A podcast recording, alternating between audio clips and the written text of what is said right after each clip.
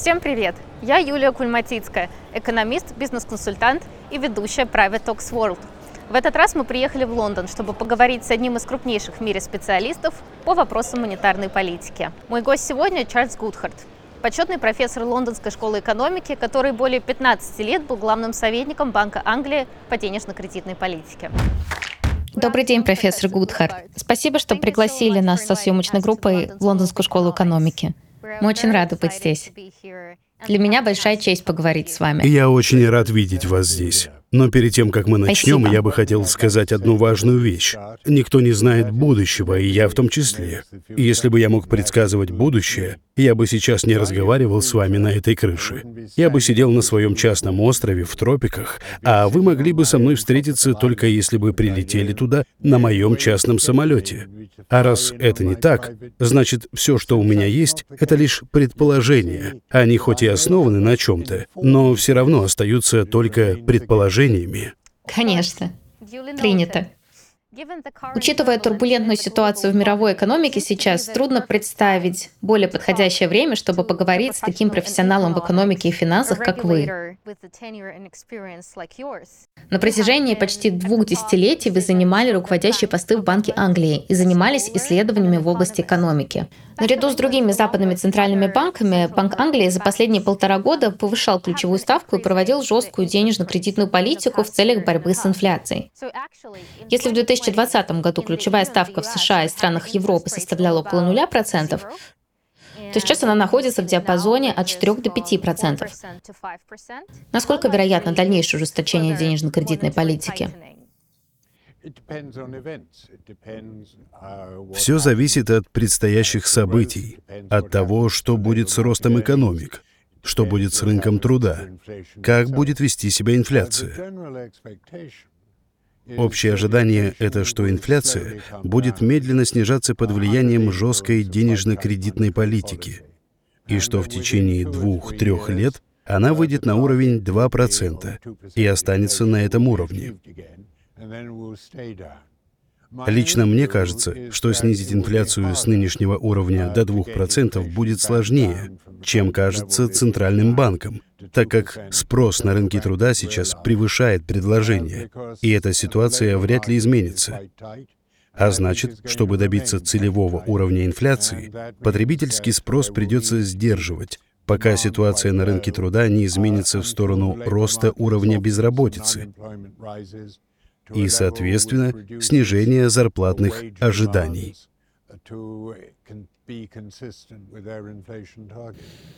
Смогут ли центробанки сдержать инфляцию и в то же время избежать замедления экономики? Я не думаю, что это возможно. Какое-то замедление роста обязательно будет. Но при этом совершенно не обязательно начнется рецессия. Я уж точно не ожидаю масштабную рецессию, когда, например, объем производства падает на 5%, а безработица повышается на 7, 8, 9, 10%. Я считаю, что это маловероятно. Как бывший советник Банка Англии по монетарной политике, что бы вы сейчас порекомендовали делать западным центробанкам для того, чтобы побороть инфляцию, но при этом избежать последствий жесткой политики? Как я уже говорил, никто не может предсказывать будущее. Все центральные банки, как они сами говорят, сейчас зависят от данных. Это означает, что они будут менять процентные ставки, отталкиваясь от того, что будет происходить на рынке труда, от уровня инфляции, от изменений объема производства и так далее. Я предполагаю, что ФРС возьмет паузу. Банку Англии предстоит очень непростое решение — поднять ставку на 25 базисных пунктов или тоже взять паузу. Я надеюсь, что они решат поднять ставку, но мне кажется, что они этого не сделают. Европейский центральный банк тоже, скорее всего, возьмет паузу. Кроме того, пока еще не совсем понятно, является ли нынешний уровень пиком. Возможно, это так, но если потребительский спрос будет расти быстрее, чем ожидалось, то после короткой паузы ставки все-таки придется повысить, хотя, может, и не так сильно. А что бы вы посоветовали делать Центробанкам в текущей ситуации? Я думаю, им придется отталкиваться от данных. Их модели не настолько хороши, чтобы они могли с уверенностью строить прогнозы. Так что они могут лишь реагировать на то, что уже происходит. Иными словами, я считаю, что те данные, на которые сейчас опираются центробанки, наиболее полные из доступных. Они работают с тем, что имеют.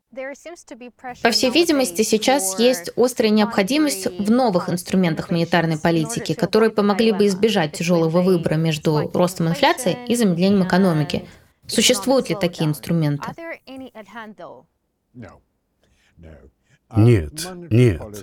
Денежно-кредитная политика работает путем воздействия на спрос.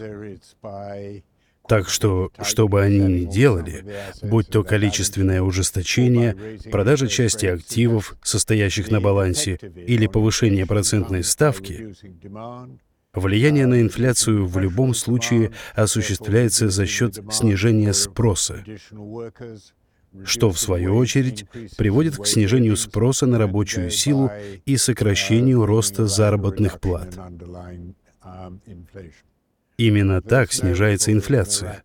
Никаких волшебных трюков не существует. Учитывая ваш огромный опыт в области денежно-кредитной политики, как вы оцениваете действия российского Центробанка в последние два года? Существует распространенное мнение, что именно ЦБ предотвратил крах российской экономики. Я думаю, что это так и есть. Я очень поддерживаю даму, возглавляющую ваш центральный банк. Я, можно сказать, фанат. Думаю, она прекрасно справляется. Мы тоже. Как вы понимаете, будучи на Западе, я по-другому отношусь к текущему конфликту в целом. Но несмотря на мои взгляды, я считаю, что она превосходно выполняет свои обязанности. Есть ли сейчас в мире какой-то центральный банк, чьи действия вы могли бы назвать обдуманными и дальновидными?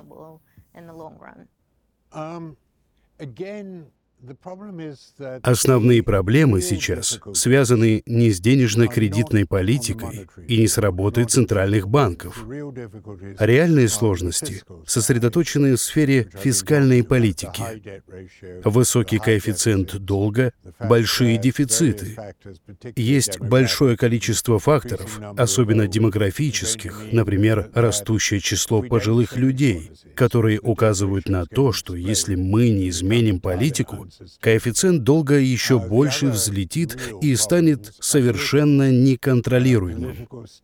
А другая реальная проблема — это политическая стабильность, способность стран договариваться, удержание мира от раскола на несколько враждующих регионов. Если принять правильные политические решения и наладить фискальную политику, то в монетарной сфере сложностей не будет. Но если останутся проблемы в госуправлении, как, например, во многих африканских странах, если фискальная политика не изменится, тогда будет крайне сложно удерживать инфляцию на низком уровне и сохранять рост экономики.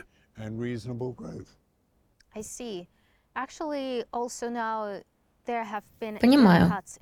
А еще сейчас Саудовская Аравия и Россия вновь продлили сокращение добычи нефти. Это же тоже усложняет задачу по сдерживанию инфляции.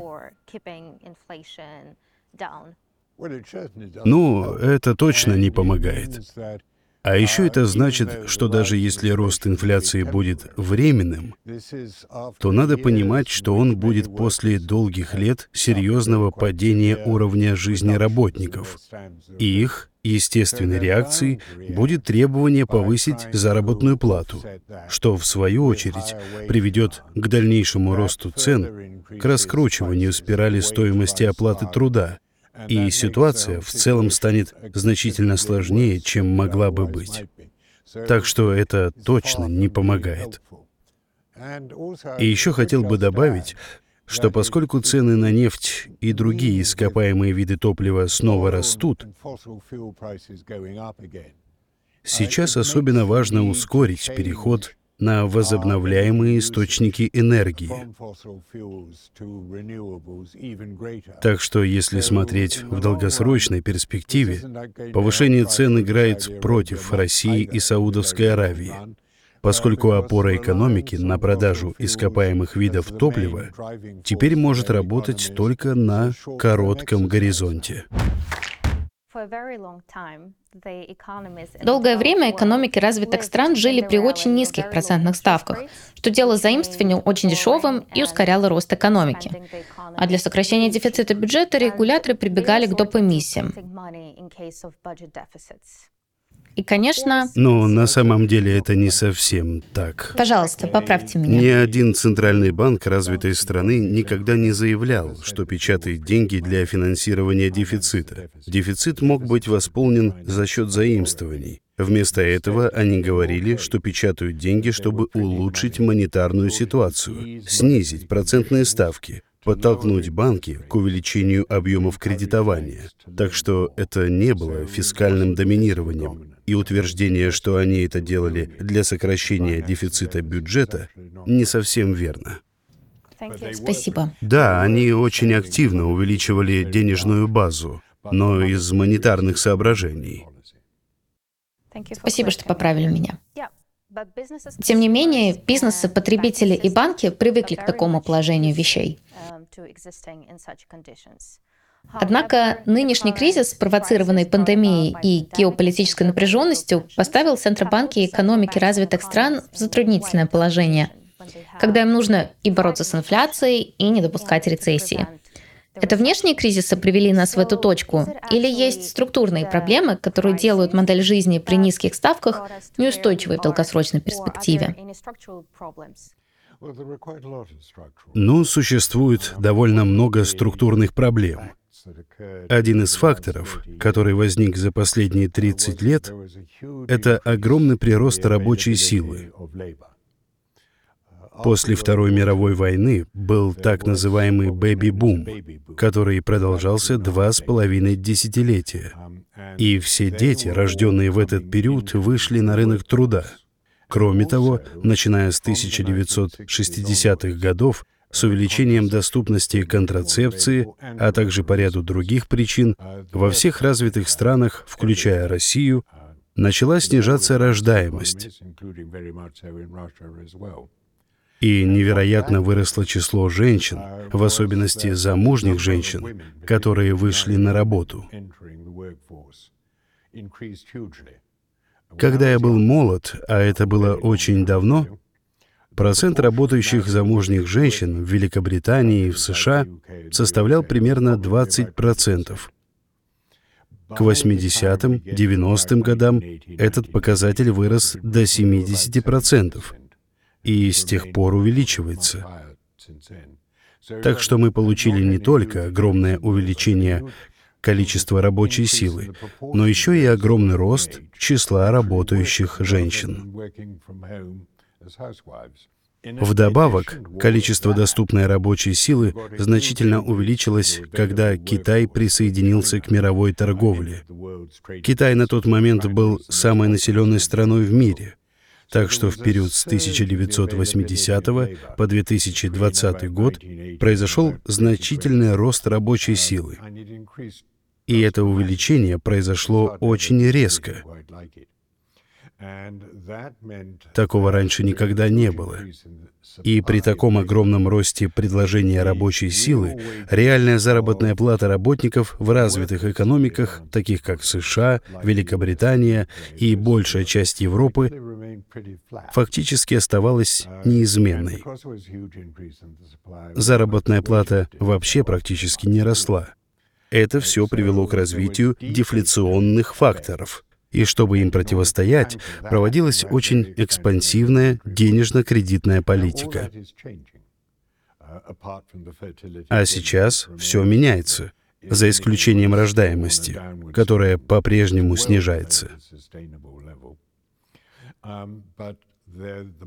Проблемы в отношениях между Китаем и США означают, что мир сейчас разделен на региональные блоки с гораздо меньшей свободой торговли и постоянными спорами. Количество рабочей силы сокращается. Во многих странах, включая Россию, мы видим уменьшение числа работоспособных людей и увеличение количества пенсионеров и людей, нуждающихся в социальной помощи, особенно в медицинской. Все это означает, что мир структурно меняется прямо на наших глазах.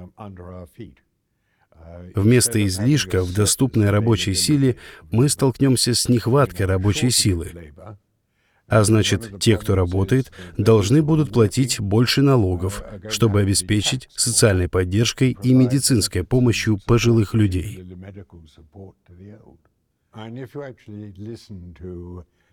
И если вы послушаете таких людей, как, например, глава ФРС Джером Пауэлл, то вы поймете, что он стал ужесточать денежно-кредитную политику в начале 2021 года, потому что полагал, что повышение спроса, который последует после распространения вакцин, будет встречено таким же повышением предложения, когда все вернутся из вынужденных отпусков.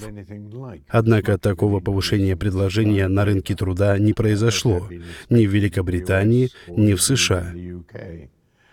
В Великобритании мы сейчас вообще видим довольно странную ситуацию, когда уровень безработицы по-прежнему остается очень низким, но при этом огромное число людей не работает и живет на пособие по инвалидности или как-то частично работает из дома. Люди стали раньше уходить на пенсию, и в будущем прирост количества рабочей силы сократится настолько, что общий рост экономики в ближайшие несколько десятилетий будет медленнее, чем в последние 30-40 лет. Может повыситься производительность труда благодаря технологическому прогрессу, но пока это только предположение. То есть мы можем ожидать, что инфляционное давление в развитых странах будет продолжаться в ближайшем будущем? Мы к этому склоняемся, но должен добавить, что это мнение меньшинства. Гораздо более популярно среди западных экономистов мнение, что как только давление, вызванное пандемией и текущим военным конфликтом прекратится, зарплаты станут расти меньше — а инфляция вернется к желаемым 2% и задержится на таком или даже более низком уровне надолго.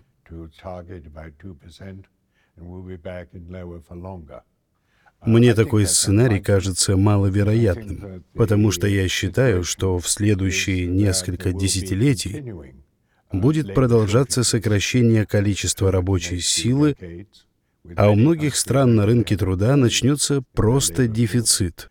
Например, в Германии. В России, думаю, будет то же самое. Будет дефицит трудоспособного населения из-за увеличения числа пожилых людей.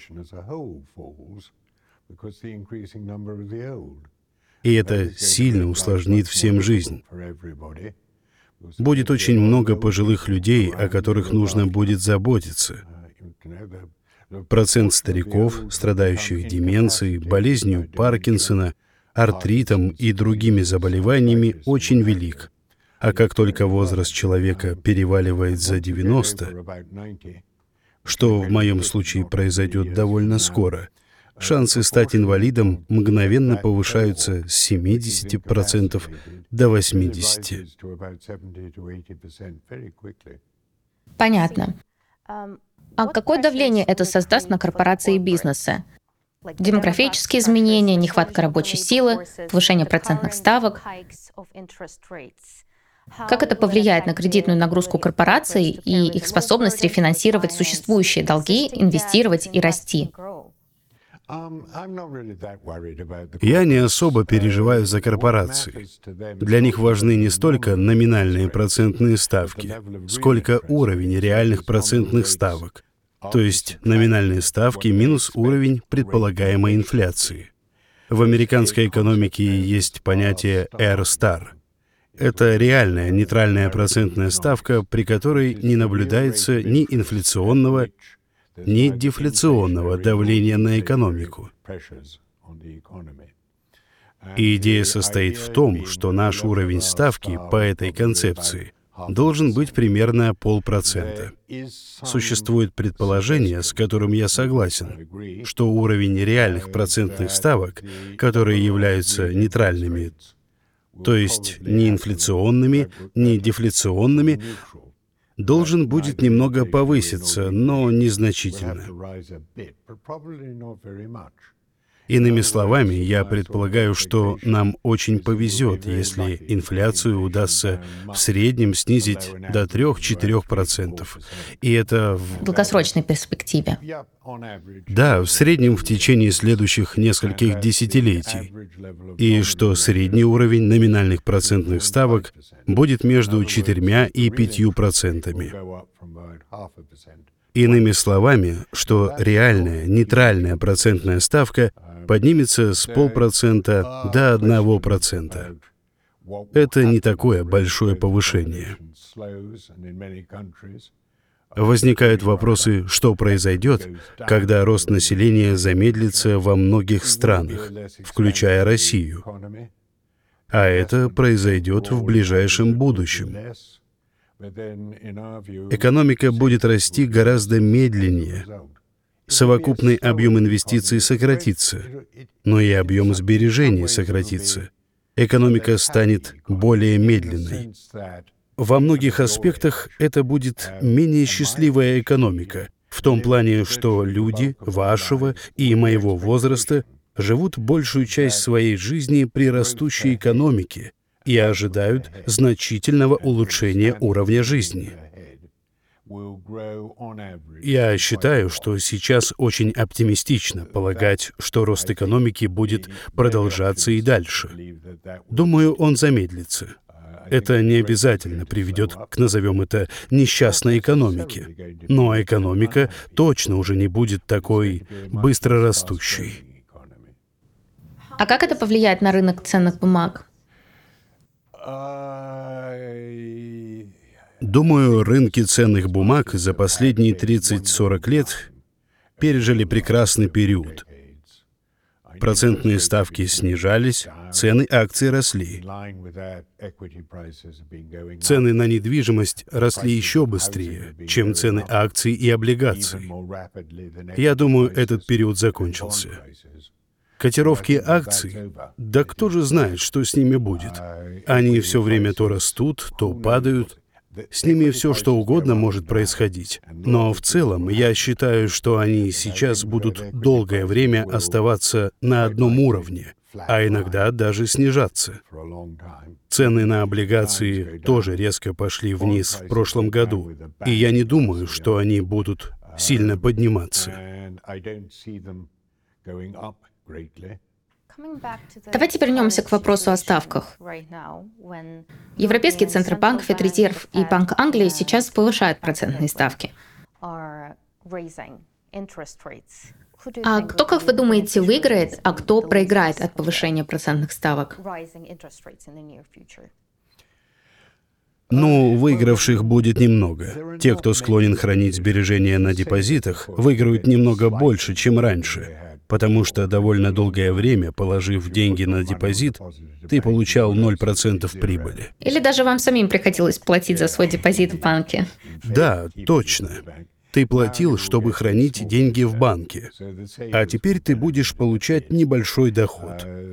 Так что те, кто держит деньги на банковских вкладах, немного выиграют. Больше всего пострадают те, кто попытается взять ипотеку, или же чья текущая ипотечная ставка изменится, потому что она была зафиксирована, допустим, на три года, и по истечению этих трех лет они будут вынуждены платить ту же ипотеку под 6,5 или 7% годовых. Так что потенциальные домовладельцы и люди с ипотекой — основные пострадавшие. Вообще, денежно-кредитная политика значительно влияет на наши экономики только в том случае, когда она приводит к банкротствам. Либо к банкротствам банков, как, например, Lehman Brothers, либо к банкротствам крупных корпораций. И я не думаю, что нынешние процентные ставки могут привести к чему-то подобному. Я помню, как, когда я только начинал работать в Банке Англии в 1968 году, это был период после шестидневной войны. арабо-израильской войны. И как раз тогда формировался союз стран-экспортеров нефти.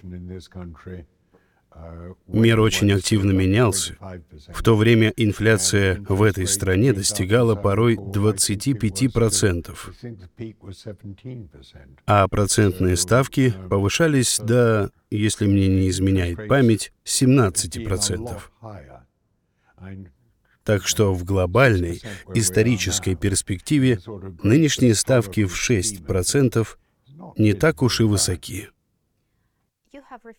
Вы упомянули кризис 2008 года и банкротство инвестбанка Lehman Brothers. Как бы вы оценили стабильность финансовых систем сейчас?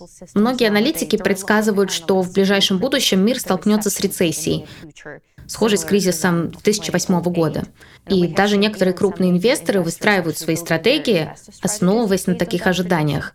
А что вы думаете? Как я уже говорил, я думаю, что рост экономики будет медленным. Рецессия же определяется двумя последовательными кварталами, в которых объем производства снижается. Это довольно четкий показатель. Мне кажется, в Германии это уже произошло. И это может повториться практически в любой развитой стране и, возможно, даже в Китае. Но я не боюсь, что наступит настоящий крах экономики. Ситуация, когда объем производства сокращается на 5-10%, а безработица вырастает на 10 и более процентов. Думаю все-таки, что медленный рост более вероятен, немного выше ноля совсем небольшое повышение уровня безработицы. Это не хорошо, но и не катастрофа. Вы упомянули Китай. Сейчас в прессе много говорят о замедлении роста ВВП и экономики Китая. Однако есть данные о том, что за последние несколько лет накопления домохозяйств в Китае значительно выросли. И на самом деле... Накопления китайцев всегда были впечатляющими. И отчасти это объясняется тем, что в стране нет социальной поддержки для пожилых людей. В прошлом стариков поддерживала семья, но после введения политики «одна семья, один ребенок» Оказалось, что единственному ребенку в семье надо заботиться о четырех стариках, а это, конечно, невозможно.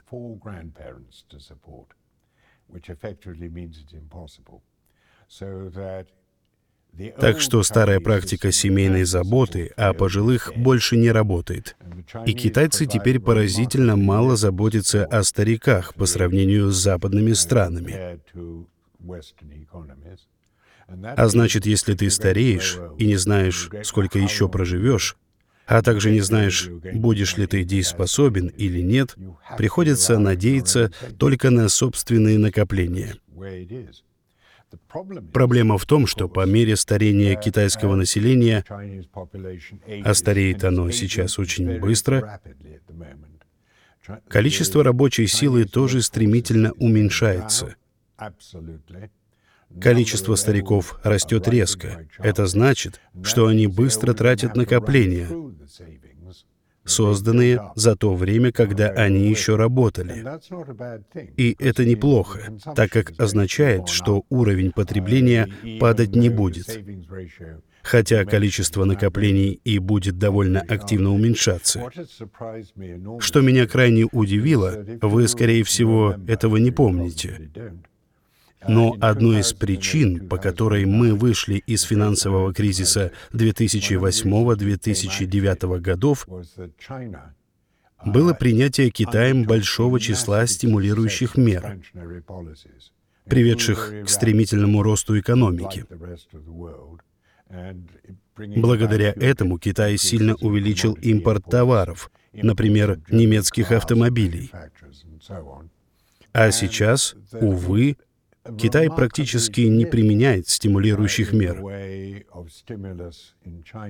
Несмотря на то, что рост экономики довольно резко замедляется. Но они снижают процентные ставки, в отличие от... Незначительно, совсем незначительно. Они снижают ставки на 17 базисных пунктов за раз. Остальные страны снижают на 25 пунктов. Китайцы же на 17. Я никогда не мог этого понять. 25 — это четверть единицы. Не понимаю, откуда они взяли именно 17 базисных пунктов. Так что снижение процентных ставок в Китае не так уж и велико. Думаю, отчасти потому, что они не хотят обрушения курса национальной валюты. Если они снизят процентные ставки слишком резко, может произойти некий отток капитала, даже несмотря на то, что в Китае движение капитала жестко контролируется. Я ожидал, конечно, значительно большей фискальной поддержки, особенно в отношении их сектора недвижимости, который сейчас испытывает серьезные проблемы. Что именно вы имеете в виду под фискальными мерами поддержки застройщиков? Снижение налогов, субсидии застройщикам, увеличение расходов. Я уверен, что у них уже есть значительное увеличение военных расходов, а также субсидии для передовых высокотехнологичных компаний. Президент Си хочет сделать из Китая лидирующую в техническом плане экономику. А это недешево. Необходимо предоставлять субсидии университетам, оплачивать исследования и разработки — и я был очень удивлен, что практически ничего из этого не делалось. А еще у них были довольно серьезные природные катаклизмы. Тайфуны затопили районы вокруг Пекина. Я думал, что государство окажет более активную поддержку в восстановлении после таких природных явлений. То есть вы не столь оптимистично смотрите на будущее экономики Китая в долгосрочной перспективе?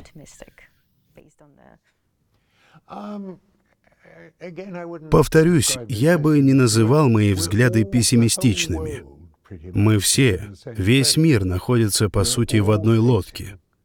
Мы все стоим перед проблемами низкой рождаемости и увеличения, масштабного увеличения количества пожилых людей и уменьшения трудоспособного населения.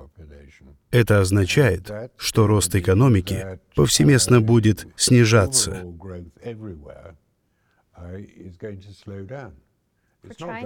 Ну и на Китай еще оказывает давление торговая война США и напряженность вокруг Тайваня. Да, совершенно верно. Но опять же, не забывайте, что это оказывает неблагоприятные воздействия и на весь остальной мир. Это не только замедляет экономику Китая, но также замедляет и США, замедляет Европу, замедляет весь оставшийся мир, потому что у глобальной торговли есть такие неоспоримые преимущества, как снижение цен на товары и сдерживание инфляции. Это еще одна из причин, почему будущее будет более проинфляционным, чем прошлое. За время вашей научной деятельности и работы в Банке Англии, Какое открытие или решение было для вас самым запоминающимся?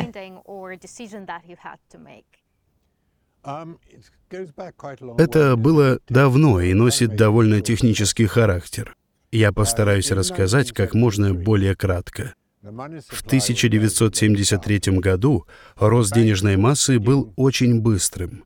Банки боролись за депозиты, потому что хотели развиваться так, что разница между ставкой по депозитам и ставкой по кредитам была практически нулевой. На самом деле даже обратной. Можно было занять деньги у банка А, положить их в банк Б и получить доход. Такие процентные ставки начали провоцировать политические проблемы.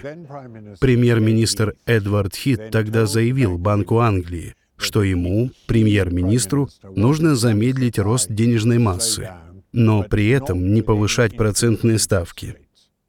Банк Англии только избавился от контроля банковского кредитования, и возвращаться к нему было бы огромным шагом назад.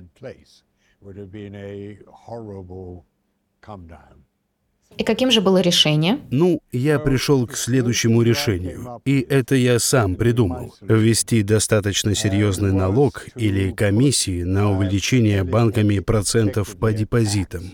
То есть если бы банки продолжили повышать ставки по депозитам, чтобы привлечь больше вкладчиков, а затем, получив большое количество ликвидности, стали бы выдавать эти деньги людям в кредит, им пришлось бы заплатить за это довольно высокий налог. Это значительно отличалось от предыдущего контроля банковского кредитования, так что люди и не замечали, что, по сути, эта мера и была тем же самым контролем банковского кредитования. То есть это было реализовано? О да, решение получило название «Корсет». Это было эффективно? Да, да, оно называлось «Корсет», потому что держало людей, держало банки под контролем. И это работало. Единственной проблемой было то, что мы не знали, каким окажется давление на экономику, если эту систему придется отменить. Так что возникла проблема, когда консерваторы пришли к власти в 1979 году и в 1980 году отменили корсет. Последовал довольно стремительный рост денежной массы, что привело к политическим проблемам. А что случилось, когда этот корсет был снят? Ну, для правительства это стало большим унижением, потому что они, консерваторы, миссис Тэтчер и консервативное правительство Найджела Лоусона, было в то время очень монетаристским. И когда денежная масса увеличилась намного быстрее, чем они заявляли, что она вырастет, они оказались в очень неловкой ситуации. И они тогда обвинили во всем Банк Англии. Перед нашим интервью мы собирали вопросы у инвесторов из нашей соцсети «Пульс». Я вам сейчас зачитаю один из них. Какие страны, по вашему мнению, будут лидерами и аутсайдерами на глобальном рынке через пять лет? Одной из главных отстающих стран будет Германия. Видите ли, немецкая промышленная стратегия заключалась в том, чтобы брать энергию из России, превращать ее в автомобили и другие товары и продавать их в Китай. Теперь с обоими, если хотите, компонентами этой стратегии есть трудности. Так что можно сказать, что в этом плане Германия — это страна, которая больше всего потеряет из-за сложившейся ситуации.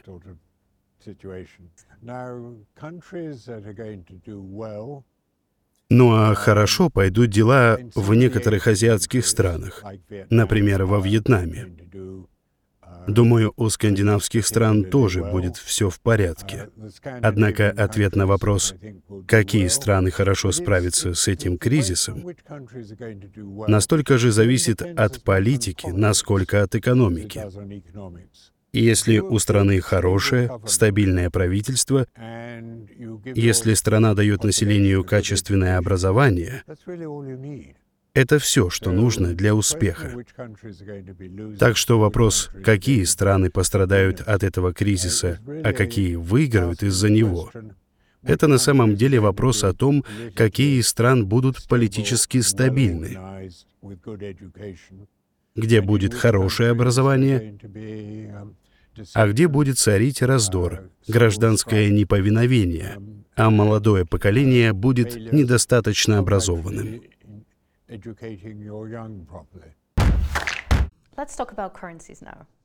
Uh, Давайте теперь о валютах, учитывая, что мы говорим о ситуации в мире. Um, в последнее время часто обсуждается, может ли доллар потерять свой статус основной мировой резервной валюты. Что вы думаете на этот счет? What's your take on that? Требуется очень, очень много времени, чтобы сменились ведущие мировые валюты. Учитывая, как сильно Первая мировая война ослабила Великобританию, было очевидно, что фунт, который был ведущей мировой валютой до 1914 года, не сможет больше играть эту роль и что на смену ему придет доллар. Однако этого не произошло вплоть до окончания Второй мировой войны. Примерно в 1950-е годы доллар стал полностью доминировать, а фунт резко упал. Я думаю, что китайский юань еще очень не скоро сможет стать ведущей валютой. Даже хотя бы среди стран БРИКС — Бразилии, России, Индии, Китая и ЮАР. Или какой-то большей группы стран. Этому есть несколько препятствий. Например, в Китае до сих пор введен контроль за движением капитала. И для юаня стать ведущей мировой валютой до того, как люди получат возможность свободно перемещать свои деньги, не представляется возможным. Китайцы, я думаю, сейчас слишком сильно озабочены тем, чтобы сохранить контроль над внутренней политикой и оградиться от внешних влияний. Им просто сейчас не до того, чтобы добиваться какого-то особенного международного статуса для юаня. Невозможно заниматься и тем, и другим. Невозможно контролировать движение капитала и при этом сделать юань ведущей мировой валютой. Так что юаню еще предстоит долгий путь. И я не думаю, что страны БРИКС смогут создать единую валюту.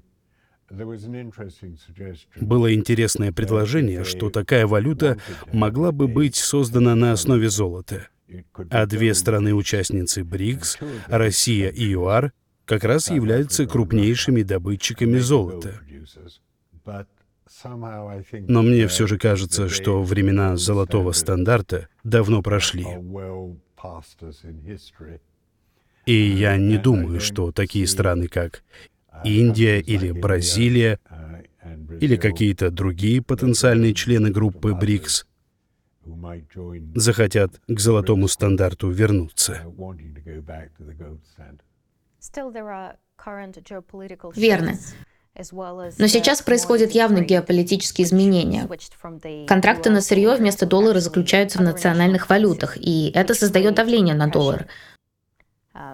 Что вы об этом думаете? Чего можно ожидать? Ну, я бы не сказал, что американский доллар сейчас находится под особенным давлением. Нужно помнить об очень странном, но, тем не менее, существующем явлении. Во время кризиса люди обращаются к американскому доллару, даже если этот кризис происходит в США. Кто знает, что произойдет на следующих американских выборах. Если Трамп будет переизбран, я не думаю, что это ослабит доллар, потому что люди будут думать, что мир стал еще более нестабильным, так как никто не знает, что можно ожидать от Трампа и какие прогнозы можно строить. Это не ослабит доллар, потому что когда ни в чем нельзя быть уверенным, а мир вокруг быстро меняется, люди все равно прибегают к доллару как к острову безопасности. Так что в нашем странном мире, даже когда эпицентр нестабильности находится в США, доллар все равно не слабеет. А евро снизится по отношению к доллару?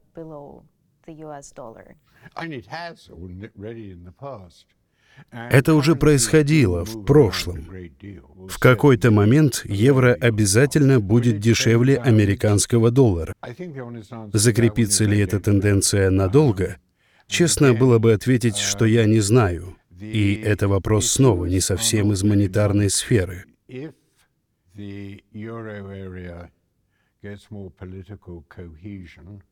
Если в еврозоне удастся добиться большей сплоченности, евро начнет расти значительно быстрее, чем раньше.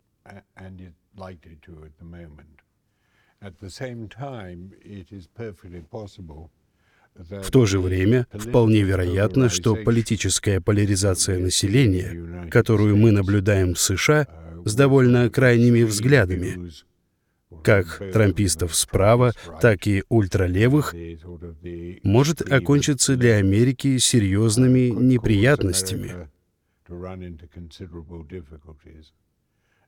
И у ЕС, и у США долговая нагрузка значительно выше, чем хотелось бы. А значит, в будущем им все сложнее будет бороться с кризисами путем фискальных стимулов.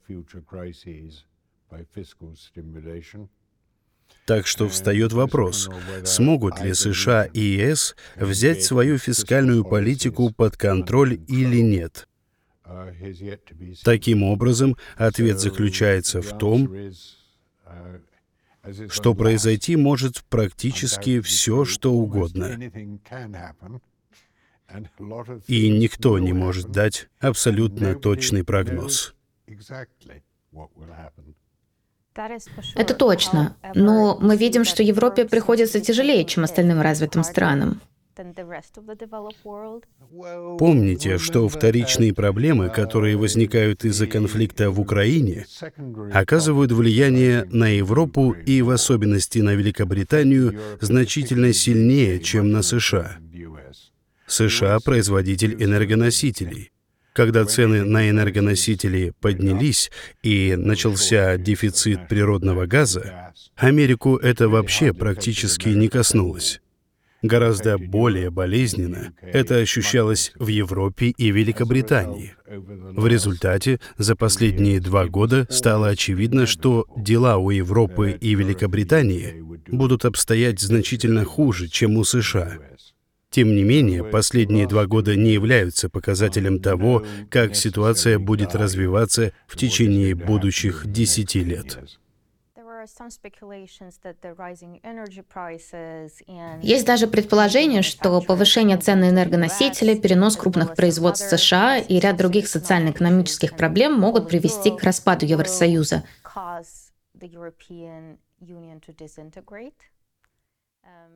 Насколько это вообще возможно? Но экономисты, и я в их числе, всегда опасались возможного распада Евросоюза. Это очень странный альянс. Альянс с общей валютой и единой денежно-кредитной политикой. Будет ли это сохраняться? Но в то же время в нем отсутствует политическое единство, и фискальная политика у каждой страны своя. Европарламент играет довольно незначительную роль для жителей каждой из стран по сравнению с их местными парламентами. Многие экономисты изначально считали эту систему нерабочей. Были прекрасные американские экономисты, которые считали, что Евросоюз развалится в течение одного-двух лет, а ему удавалось выжить, по большей части благодаря силе воли. Каждый раз во время кризиса Евросоюзу удается сплотиться и преодолеть трудности, надеясь, что следующий кризис будет отличаться по своим последствиям от предыдущих. В 2012 произошел греческий кризис и кризис облигаций. Угроза нового кризиса сохраняется, но пока с начала 1990-х годов все трудности удавалось преодолеть. Я думаю, было бы неосмотрительно предполагать, что следующий кризис преодолеть не удастся, хотя это в значительной степени будет зависеть от природы кризиса и от того, как ЕС будет пытаться преодолеть проблемы, которые могут возникнуть. За вашу карьеру вы были свидетелем нескольких крупных кризисов. Какой был самым трудным для вас?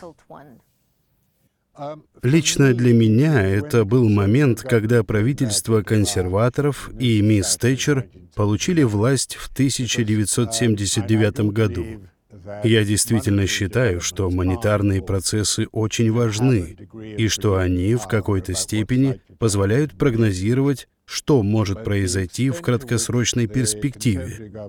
Но консервативное правительство хотело привязаться к одному конкретному определению денежной массы, а также угрожало заставить Центральный банк, Банк Англии, работать больше над контролем денежной массы, нежели над изменениями процентных ставок. Я считал, что такой подход обернется катастрофой, Это был очень непростой период для Центрального банка. В это же время многие другие страны обращались к целевым монетарным показателям. И я не знаю, изучали ли вы мою биографию, но вы, наверное, знаете. Да, я знаю о вашем афоризме, законе Гудхарта. Да, закон Гудхарта отсюда и появился. Можете ли вы для зрителей простыми словами сформулировать его? Закон Гудхарта гласит, когда мера становится целью, она перестает быть хорошей мерой. Точно. И если какая-либо страна выбрала определенный денежный агрегат в качестве цели, связь между этим денежным агрегатом и экономикой, как правило, разрушается. Можно ли сказать, что для вас это был один из самых важных уроков, которые вы вынесли, сталкиваясь с кризисами?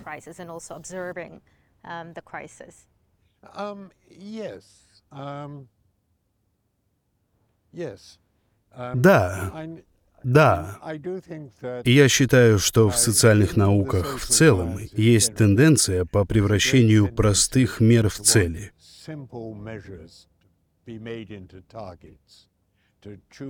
Выбирать, в какую школу или университет пойдут дети, как люди принимают какие-то решения о своем здоровье и так далее. И мне кажется, что нужно быть очень аккуратными при выборе индивидуальных мер в качестве целей, которые затем влияют на всю систему. Ведь система сложна и адаптивна. И тот факт, что вы выбрали определенную меру в качестве цели, означает, что и люди, реагирующие на эту цель, и люди, установившие ее, будут менять свое поведение.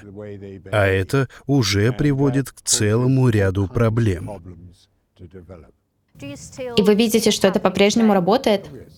О да, это же все-таки, как я отметил, закон, а значит, он применим всегда.